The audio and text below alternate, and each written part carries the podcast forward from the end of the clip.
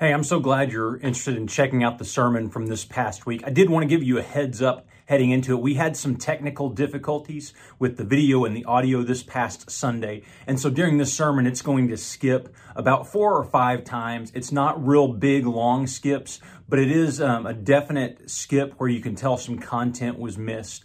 Um, but hopefully it's not a big deal. Uh, we have it worked out and, and hopefully won't be a problem again. But just wanted to give you a heads up so that you know that was coming during this message. I hope you enjoy the message and hope you have a great rest of your week. Today, we're going to wrap up a series called Say What that we started back in June, where we've been working through the Sermon on the Mount. Um, next week, we're going to start a brand new series from the book of Philippians, um, and it is entitled Finding Joy in an Anxious World. And so, we're going to work through that over the next couple of months um, in the book of Philippians. So, I want to encourage you to, to join us for that. Um, so, today, as I said, we're finishing up this series from Philippians that we started um, back in June. And the goal of this series has been to reframe and reshape the way that we see the world and the way that we respond to the world. As um, the next series kind of says, this is an anxious world. And it is difficult at times to navigate. And so many times um, we are find ourselves angry and frustrated and yelling louder and louder, and our voices just continue to escalate, and the division grows more and more. And the hope is as we look at the sermon through new eyes, that it would reshape the way that we see the world, the way that we respond to the world around us, that it would change everything about who we are. Because Jesus' goal in this sermon and really through his life was not to come and start a new movement, it was literally to create a new world, to create a new world here in the midst of this world. And to see your job, your vocation, to be part of this kingdom here on earth that it is in heaven. It's not an obligation, but rather it is a divine vocation. And so Jesus is trying to recreate this world. So, um, a confession, and if you know me, you probably know this about me. I am a competitive person. I like to compete. And I really like to keep score. And, and I think back to some times in my life when the score didn't necessarily fall in my favor. Some of the ones that I remember most was one was in 1997. It was at Texas State. I'm still in counseling for this. I'm working through it. 1997 at Texas Stadium, um, second or third round of the, the playoffs, 5A high school football in Texas, and we lost to John Tyler. I think 14 to 3. I was um, in 2003. Um, my friends invited me to go run a 5K with them. And um, since I was a college athlete, I thought this should probably be no big deal, right? You're going to go run 3.2 miles. It's going to be really easy. And so a week before the 5K, I went and ran a mile, and I was like, all right, that's pretty good.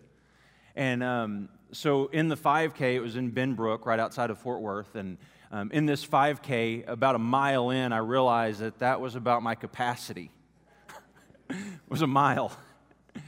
And I remember walk running the last 2.2 miles, just dying, and finishing in like 32 minutes. Or no, I'm sorry, 38 minutes, um, which is really, really slow for someone who's like 23 years old. Um, it shouldn't take you that long. And, and not only was it that long, I was just defeated. So I, I remember these losses, and I, I noticed something. I really like to keep score until I realize the score is not going to end up in my favor. And as long as I'm winning, we're going to keep score and we're going to make sure that we know that I'm winning. But when the time comes where the score is out of reach and it's something that I don't think I can make up the ground to catch up, then we're going to stop keeping score. Because I'm not really that interested if I can't win the game. I want to win, and I think all of us inside, whether you're competitive or not, we like to win. And so we like to set up the game in our favor so that we know we're on top. And so much of what we do in religion ends up with us trying to win. We, we want to win the game. And what we find is we keep ignore the things we're not so good at. And so, if there's something we think we can win as we compare ourselves to other people, we'll check off a box for us. So, I come to church every single week. Check. And I sing and I worship, and it's great. Check. And I read my Bible and I pray. Check. And I get angry. Ignore that one and I don't have affairs on my wife, but pornography might be a problem. So I, I still get a check, and because I can see out there all of those who go too far. And we compare, and we contrast, and we try to look at everyone else's life to see exactly where we measure up because we want to keep score. And we want to know not only where we stand, but we want to know where everyone else stands as well. And the question becomes if we don't look at those things, because our go to is rules and rituals. And it has been since really the beginning of the law. As God gives the law to Moses on Sinai and he says, Here's these Ten Commandments. People do is they pick out the ones they're really good at, and they ignore the ones they're not so good at. And that's a temptation for me, and that's not. So I'm going to look at this one and ignore this one. Rules and rituals are our scorecards. And Jesus comes along here in this sermon, and he seems to say, Here's the rules and the rituals. And you've missed the point. Because the rules and the rituals were never really about keeping score. They were never really about seeing where you stand. The rules and the ritual, the whole point of it was to change your heart, was to change who you are, that it would affect everything about yourself, that it would change the way that you see the world. But we still have those questions who's winning? Who's losing? Who's in and who's out? How do we know? Because if we don't have the rules and the rituals, what is it that we look for then? And so as we come to this end of the, the series and this end of the Sermon on the Mount, Jesus is going to summarize, I think, what he's been saying the entire time. And we're going to kind of look at these sections, but there's this word that we talked about last week, and it's the word discernment. And discernment is all about wisdom. It's not about judging, right, wrong, but it's a question of wisdom. Is it wise? There's two roads.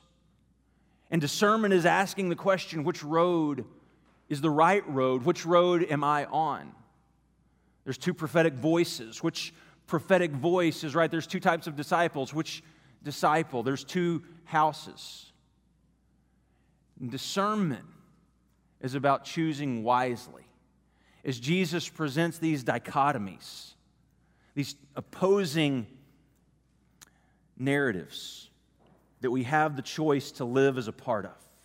So we're going to start Matthew 7, verse 13. He says this Enter through the narrow gate, for wide is the gate and broad is the road that leads to destruction, and many, many enter through it. But small is the gate and narrow is the road that leads to life, and only a few find it. So, what you find here is there is this gate, a narrow gate and a wide gate. And the narrow gate leads to a narrow road, and the, the wide gate leads to a wide road. And the question is okay, well, what's the gate and what is the road? And I think it's something that as you step back from the sermon, you start to see that there have been two gates and two roads this whole time. Remember, Jesus starts out with this blessing Blessed are the poor in spirit, those who mourn. Blessed are the ones that don't look like they have it all together, as opposed to the ones who are on top, the ones who are winning. You are the light of the world, a city on a hill. You are the salt of the earth. You're the ones that stand out, that point people to Jesus. But there are others that point people to themselves. There, there are these ones that look like they are righteous and holy. And we look at and say, that's it. But those are the Pharisees and the teachers of the law. But there are other people that are righteous, not because they follow the rules, but because their hearts have been transformed and changed by Jesus. You've heard that it was said do not commit adultery, or do not divorce your wife, do not commit adultery. But, but he talks about faithfulness. He, he puts these two opposing roads right next to each other the whole time. And then he talks about some people who pray and fast and give. And what's fascinating is people on both roads pray and fast and give. But, but some of them do it with the wrong intention, they do it with the wrong motives. They do it so that everyone sees them. And yet there's another group who's over here praying with sincerity God, have mercy on me, a sinner. These two roads emerge, and Jesus simply asks the question which road are you on? Are you on the one that everyone else finds themselves on that is all about you and being seen and winning the game? Are you on this other road that every day is step by step following Jesus and Him transforming and changing everything about who you are? So there are these two roads. And he says, Enter through the narrow gate. For wide is the gate, and broad is the road that leads to destruction, and many enter through it, but small is the gate, and narrow is the road to life, and only a few find it. Going on to verse 15, he says, Watch out for the false prophets. They come to you in sheep's clothing, but inwardly they are ferocious wolves, and by their fruit you will recognize them. This is where discernment comes in. Be- being able to see what it is and what is it that you look at? You look at the rules and the rituals, right? You make sure they're, they're doing everything right just by the book. And he says, No, no, no, no, no. By their fruit, you will recognize them. By what comes out of their life in relationships, you will recognize them. By the, the words that come out of their mouth, you will recognize them. Because it's really easy and come on, we're, we're church people, we're good at this. It's really easy to put on a show. It's really easy to be arguing and fighting and anxious and angry and drive into the parking lot and put your car in park and turn it off. And when your car turns off, your smile turns on. And you walk through these doors. Hey, how's everything going? Great. How's your life? It's good. Everything's fine.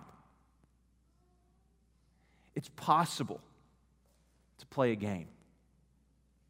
And it's possible to look really religious and have no relationship with God.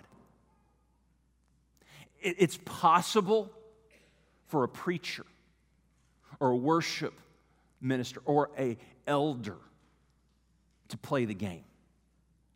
And I think every one of us in this room, if we were really honest, and those of you online as well, if we were really honest, we play the game a lot more than we would like to admit. We like to look like we're winning and that everything in our life is in order. But what is that fruit? I think Galatians, as we looked at the fruits of the Spirit last summer love, joy, peace, forbearance, kindness, goodness, faithfulness, gentleness, and self control. We, we look at their lives and we ask the question well, what's coming out? What's being produced? He says, likewise, every good tree bears good fruit, but a bad tree bears bad fruit. A good tree cannot bear bad fruit, and a bad tree cannot bear good fruit. Going on, verse 19. Every tree that does not bear good fruit is cut down and thrown into the fire. Thus, by their fruit, you will recognize them.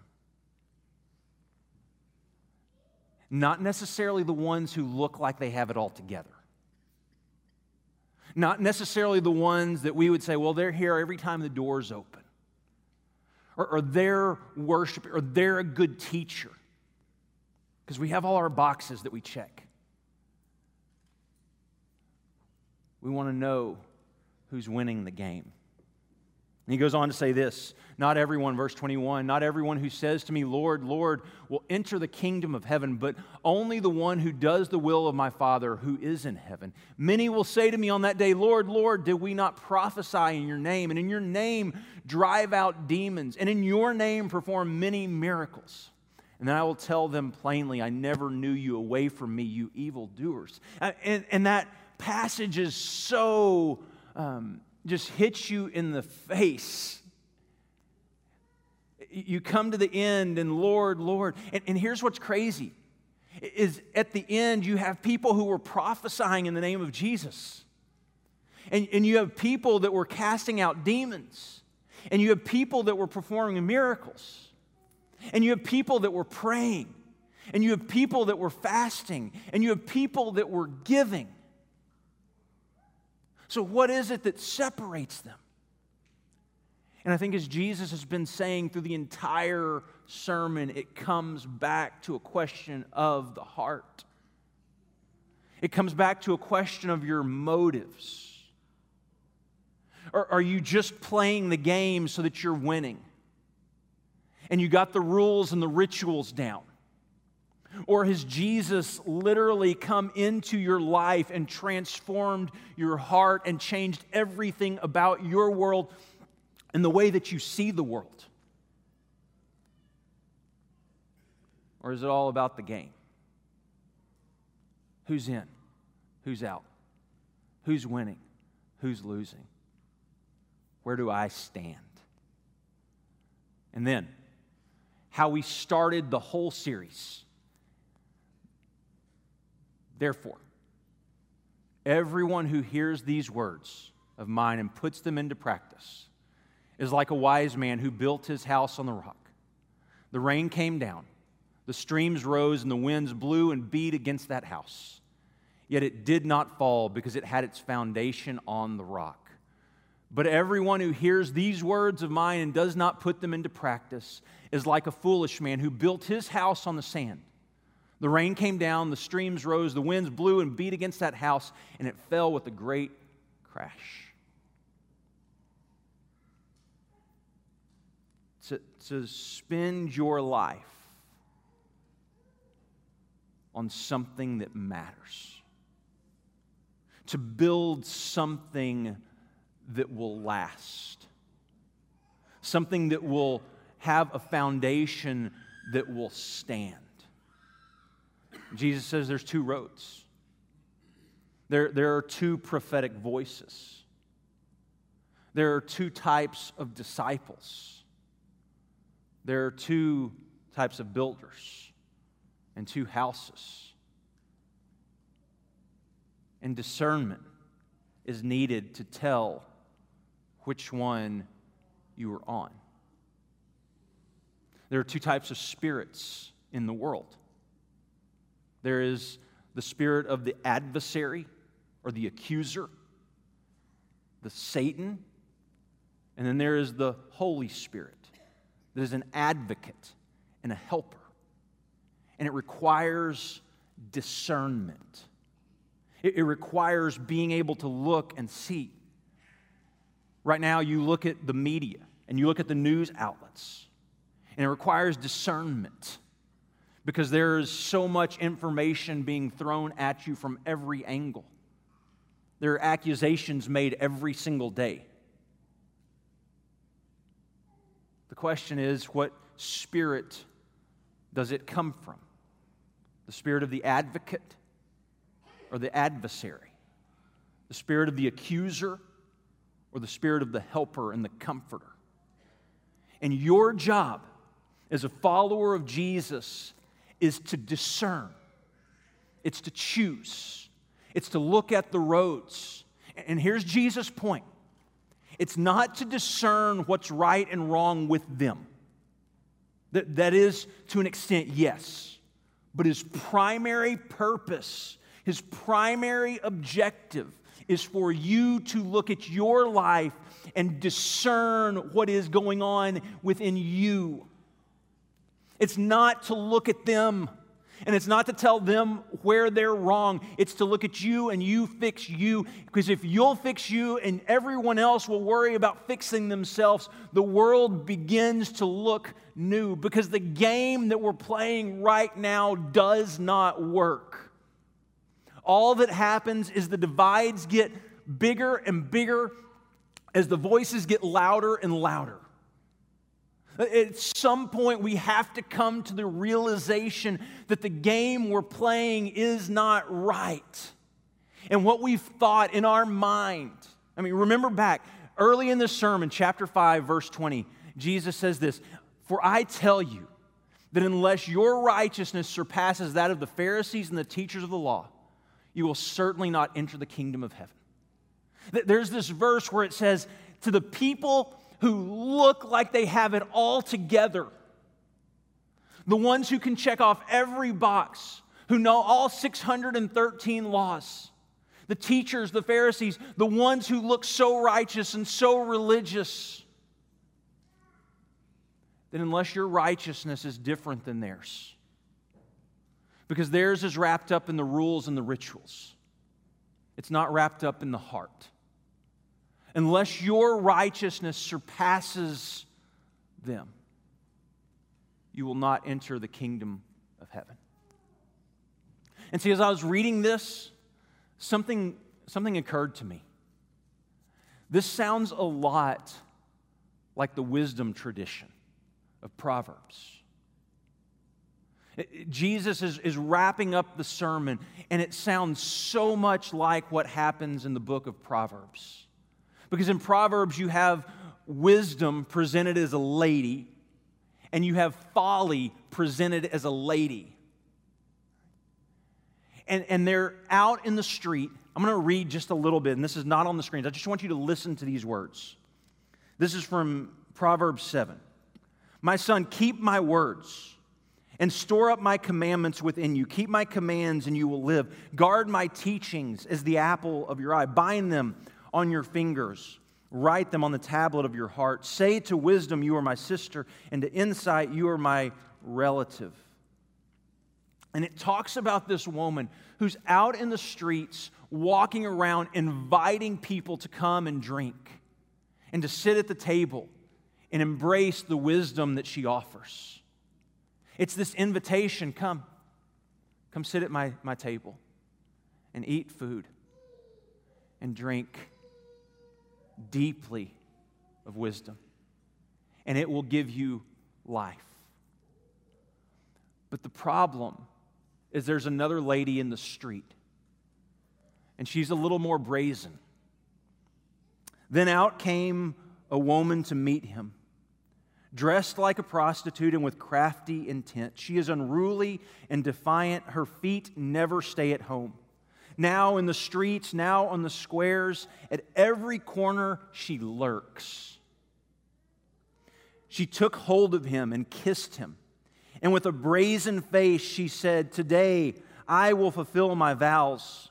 I have food from my fellowship offering at home. So I come out to meet you.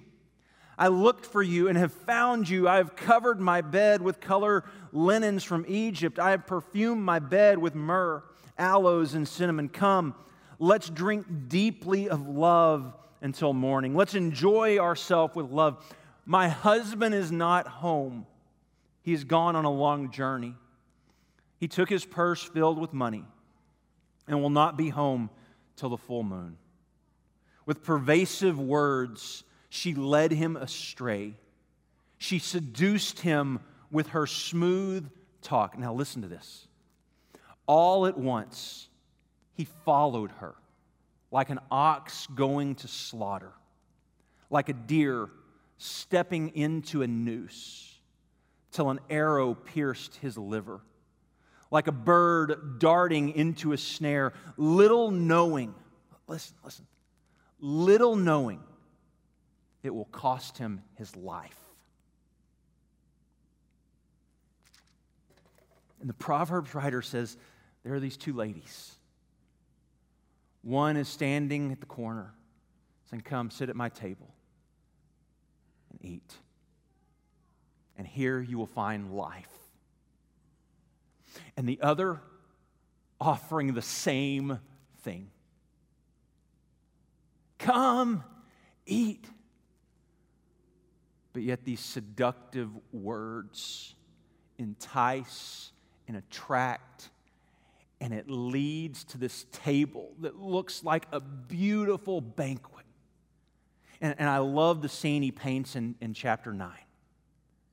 As the writer says, they come into this banquet table, and it's fixed with food, and it looks like life is flowing. And then I just imagine this is a scene in the play where the cameras start to pan out because at first it's focused in on the, the banquet table and the food that's there. And it, it, it's focused on the lady inviting you to sit down and pulling out your chair and inviting you to sit. And you look, but the camera pans out more and it says that everyone sitting at the table is dead. They're in the depths of the grave. Because this journey that you took, that you thought was wisdom, that you thought would lead to life, that you thought was winning.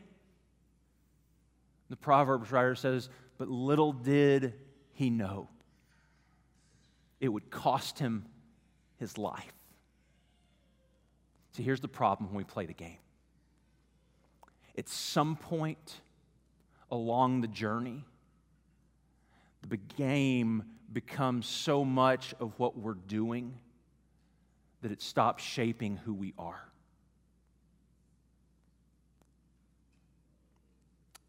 Because we have our scoreboard behind us the whole time, trying to see where we stand and how we stack up to everyone in the game. And so Jesus' questions here are not really for you to answer about them. Which road are you on? They're really to answer about yourself. Which road are you on? The wide or the narrow? Which prophetic voice are you? Which disciple are you? Which house which builder are you? What is the foundation on? Because I tell you that unless your righteousness surpasses that of the teachers and the Pharisees, you will not enter the kingdom of heaven. Listen, our world is growing tired of the arguing and the fighting and the division.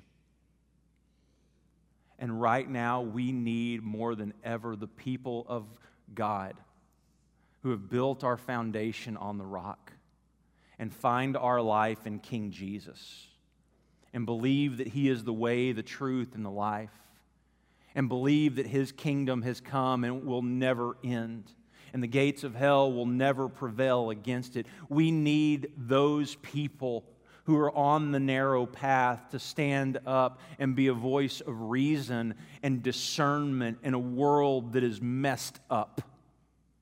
Because, as I said, we're growing tired, everyone, of the arguing and the fighting. But here's the deal God never called you to sit and argue, He called you to be the light of the world.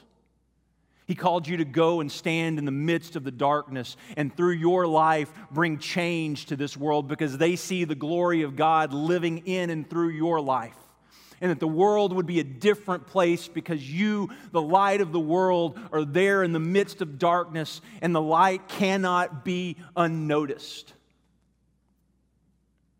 That is what you and I have been called to to be different to be a voice of hope, to be a voice of reason, to look different than everyone else, to submit our life to King Jesus and allow Him to transform us. And the only way that ever happens is when we die to ourself. Because until you die to yourself, you can't stop playing the game. And I, I, say it quite often, but these waters behind us, that's exactly what they represented. You saying that it's not about me and me winning the game, because Christ has already done that and I'm submitting my life to Him, and I'm being buried in Him and being raised in His life, and I'm a part of this new kingdom. That's what it's always been about. Do you, do you remember? Let me, let me just ask you for a second. Close your eyes. Do you remember when you started following Jesus? Like, think, I mean, and I know for some of you it's a long way back. You remember when you were baptized? When you said, I'm going to make Jesus my Lord. How'd you feel? Were you excited? Were you filled with joy? Were you made new? What was it like that day? Because my guess is today, you probably don't feel like you did then. My guess is over time you've been playing the game for so long and putting on the mask and putting on the smile and showing up because you're supposed to. And somewhere along the way, you lost the joy that your salvation brought you. Because as we began that journey, there was this sense of excitement that we're going to do something amazing for God and that God is going to use us. And God is going to, to use us as a light in this world. He's going to make us salt. And somewhere along the way, we got used to it. And we just started showing up week after week after week after week.